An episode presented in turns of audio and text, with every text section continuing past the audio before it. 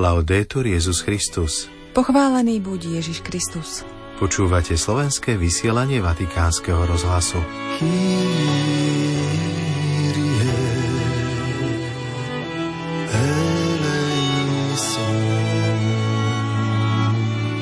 Pápež František dnes popoludní predsedal Sv. Omši udelenia Popolca v Bazilike svätej Sabiny na Aventíne.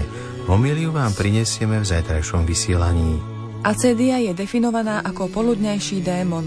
Zastihne nás uprostred dňa, keď únava vrcholí a nasledujúce hodiny sa zdajú monotónne. Je nemožné ich prežívať. O tom dnes hovoril svätý Otec v katechéze. Pápež poďakoval za svedectvo života albánskemu kardinálovi Simonimu. V dnešný deň výročia smrti svätého Cyrila prinášame rozhovor s predstaviteľmi spolku svätých Cyrila a Metoda. Popolcovú stredu 14. februára vám príjemné počúvanie prajú Zuzana Klimanová a otec Martin Jarábek.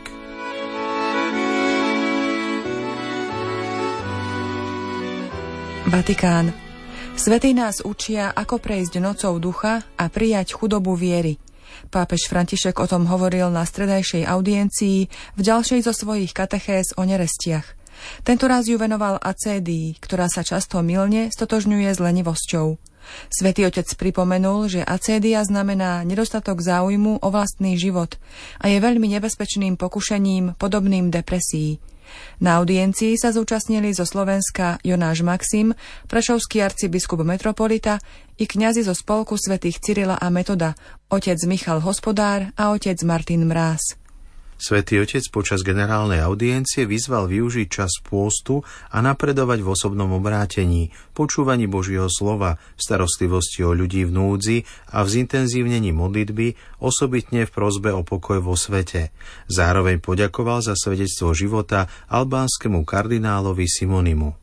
95-ročný albánsky kardinál Ernest Simoni Trošány, ktorého kreoval pápež František v roku 2016, bol dnes osobne prítomný na generálnej audiencii. Svetý otec sa s ním poprvýkrát stretol počas svojej apoštolskej cesty v Albánsku v roku 2014 a až k slzám ho vtedy dojalo svedectvo tohto vtedy 88-ročného posledného živého svetka ako kňaza, ktorý strávil 28 rokov v komunistických väzeniach a pracovných táboroch.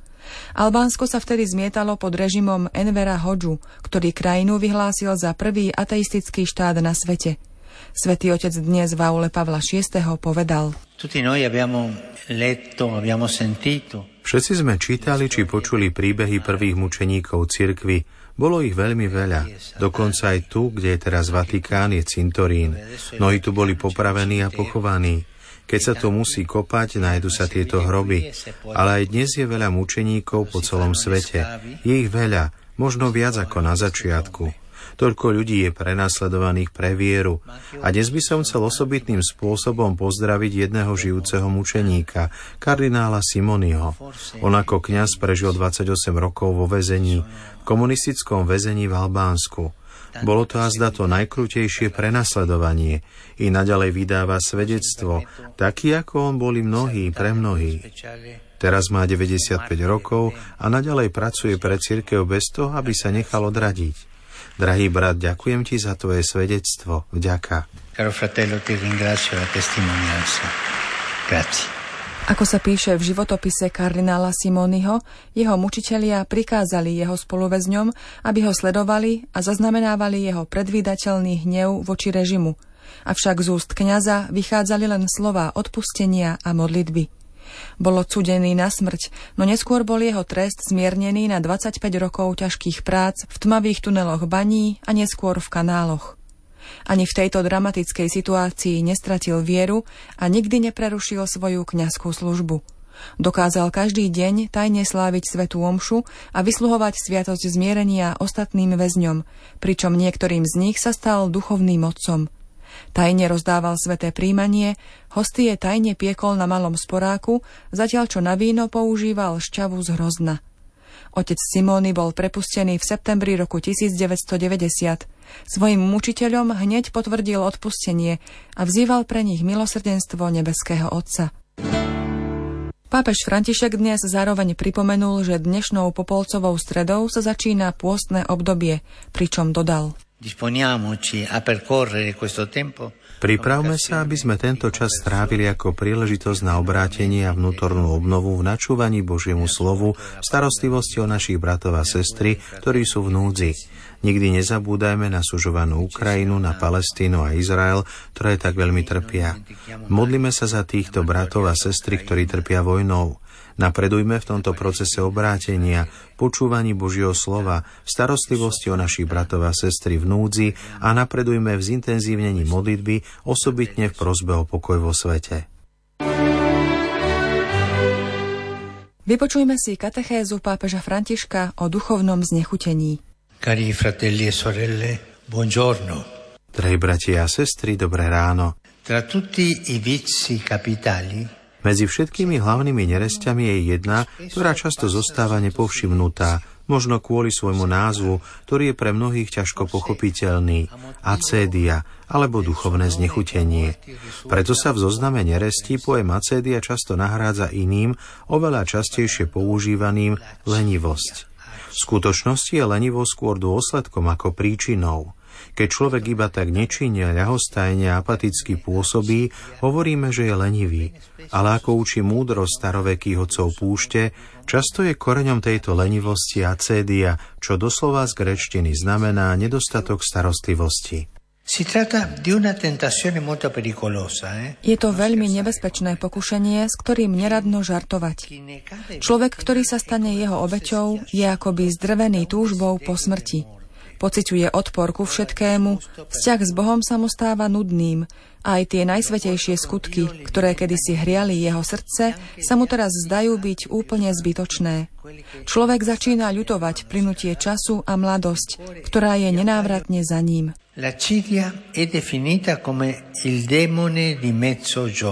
Acedia je definovaná ako poludnejší démon, zastihuje nás uprostred dňa, keď únava vrcholí a nasledujúce hodiny sa zdajú monotónne, je nemožné ich prežívať. Nich Evagrius v jednom zo svojich slávnych opisov predstavuje toto pokušenie takto. Oko lenivého človeka je neustále upreté na okná a mysli fantazíruje o návštevníkoch. Pri čítaní lenivý človek často zýva a ľahko ho premáha spánok, prižmuruje oči, pretiera si ruky a otiahnuť z očí od knihy hľadí na stenu. Potom opäť pozrie do knihy a zase trochu prečíta. Napokon skloní hlavu, položí si knihu pod ňu a upadne do ľahkého spánku, kým ho neprebudí hlad a nedonúti ho venovať sa svojim potrebám. Na záver, lenivý človek nekoná starostlivo Božie dielo. Súčasní čitatelia vidia v týchto opisoch niečo, čo veľmi pripomína zlo depresie, a to z psychologického aj filozofického hľadiska.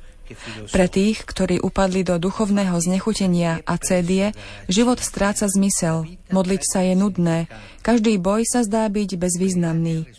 Ak sme aj v mladosti pestovali vášne, teraz sa nám zdajú nelogické, ako sny, ktoré nás neurobili šťastnými. Človek sa necháva unášať a rozptýlenie, nepremýšľanie sa zdajú byť jediným východiskom. Človek by chcel byť ako omráčený, mať úplne prázdnu myseľ. Je to tak trochu ako zomrieť vopred. È brutto questo vizio, eh? È brutto.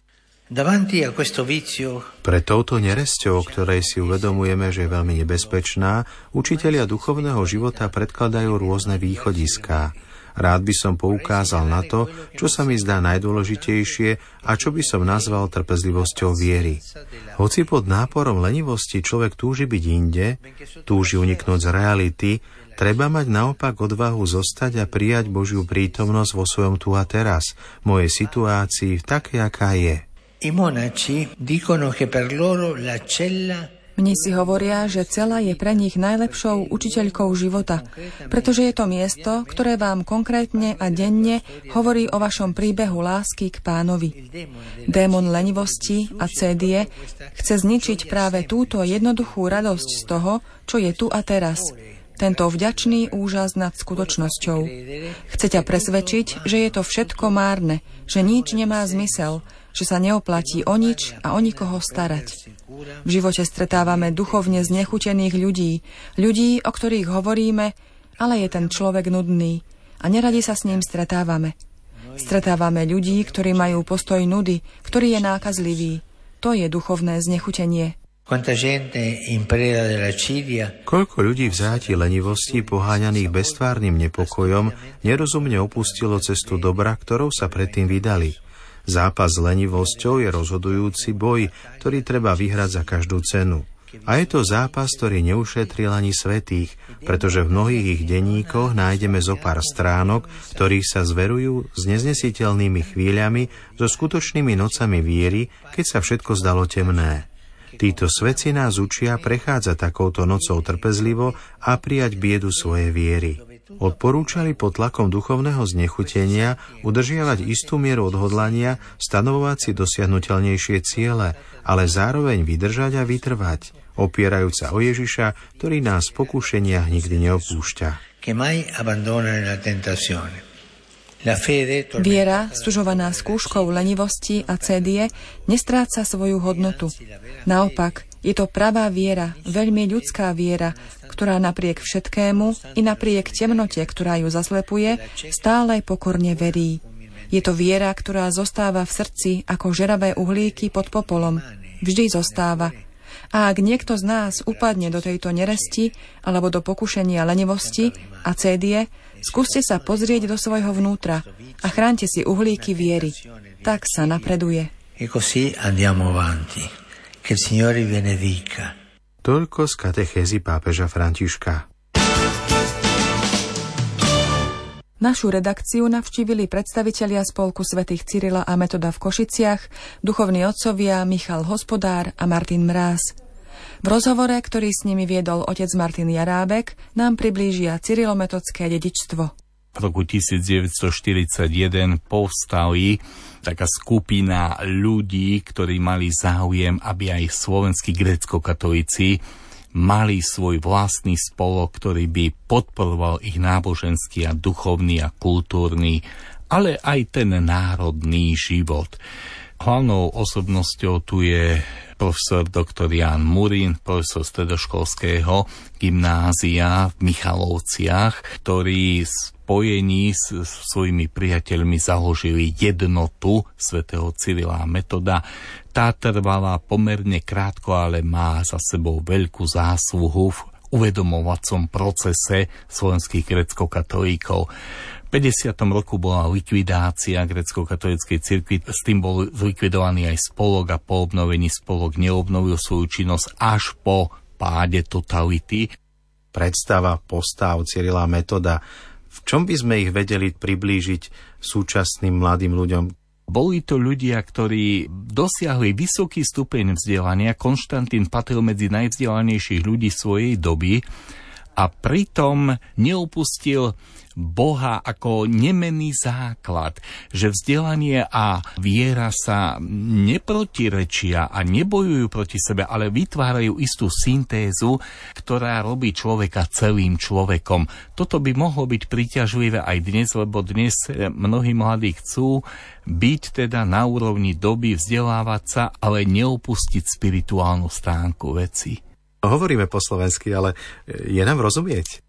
Myslím si, že veľa ľudí nám dneska nerozumie. Nie, že by sme rozprávali v inom jazyku, len nerozprávame jazykom ľudí, ktorí žijú v tejto dobe. Rozprávame príliš častokrát cirkevným slangom, častokrát používajúc mnohé termíny a mnohé výrazy, ktoré mu bežní ľudia nerozumejú. Ja sám mám takú skúsenosť, letel som v lietadle s nejakým Talianom a sme takto sa zarozprávali a použil som slovo heretik. A tento pán na mňa pozrel a hovorí, nechápem. To mi ukázalo, že naozaj my musíme ako dedičia Cila a Metoda nájsť nové spôsoby vyjadrenia Božích práv, hlasovania Evanelia, aby títo ľudia nám porozumeli. A toto nie je len cilometodské dedictvo, toto je dedictvo vlastne svätého Pavla, keď Pavol išiel k národom a rozprával jazykom, ktorému oni rozumeli. A to je konec koncov toto Ježišovo poslanie. Choďte do celého sveta a rozprávajte tak, aby vás rozumeli. Milí poslucháči, požehnané pôstne obdobie. Do počutia zajtra. Laudetur Jezus Christus.